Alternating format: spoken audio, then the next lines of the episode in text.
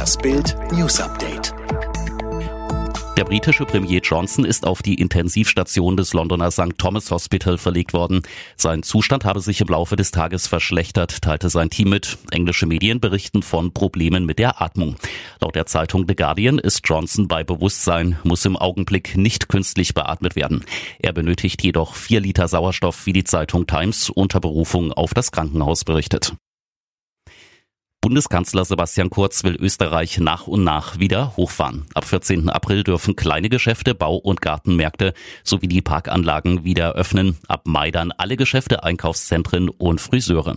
Die Ausgangsbeschränkungen wurden nur noch bis Ende April verlängert.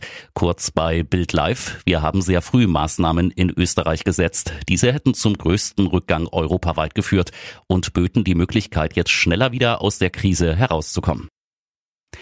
Überraschendes Ende eines spektakulären Prozesses. Der wegen sexuellen Missbrauchs verurteilte Kardinal George Pell kommt auf freien Fuß.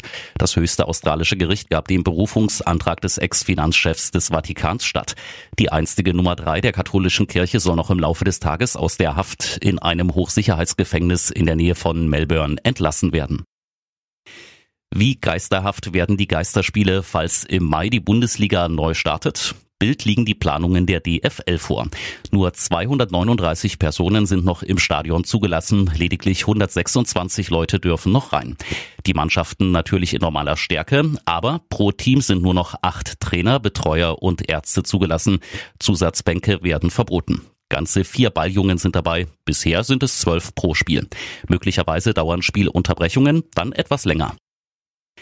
Montagabend beantworteten die Gründerlöwen auf Vox die Fragen der Zuschauer zur Corona-Krise. Doch anstatt sich mit ernsthaften Ratschlägen und konkreten Fällen der Wirtschaft näher auseinanderzusetzen, gab es von den Löwen nur halbgare Ratschläge.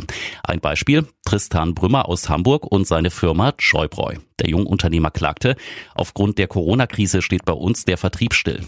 Er wollte wissen, ob man die Durststrecke produktiv nutzen könnte und ob man überhaupt noch an den langfristigen Erfolg der Firma glauben sollte. Carsten Maschmeyers Rat, sich jetzt kaputt zu sparen, das ist ein bisschen wie aus der Angst vor dem Tod Selbstmord machen.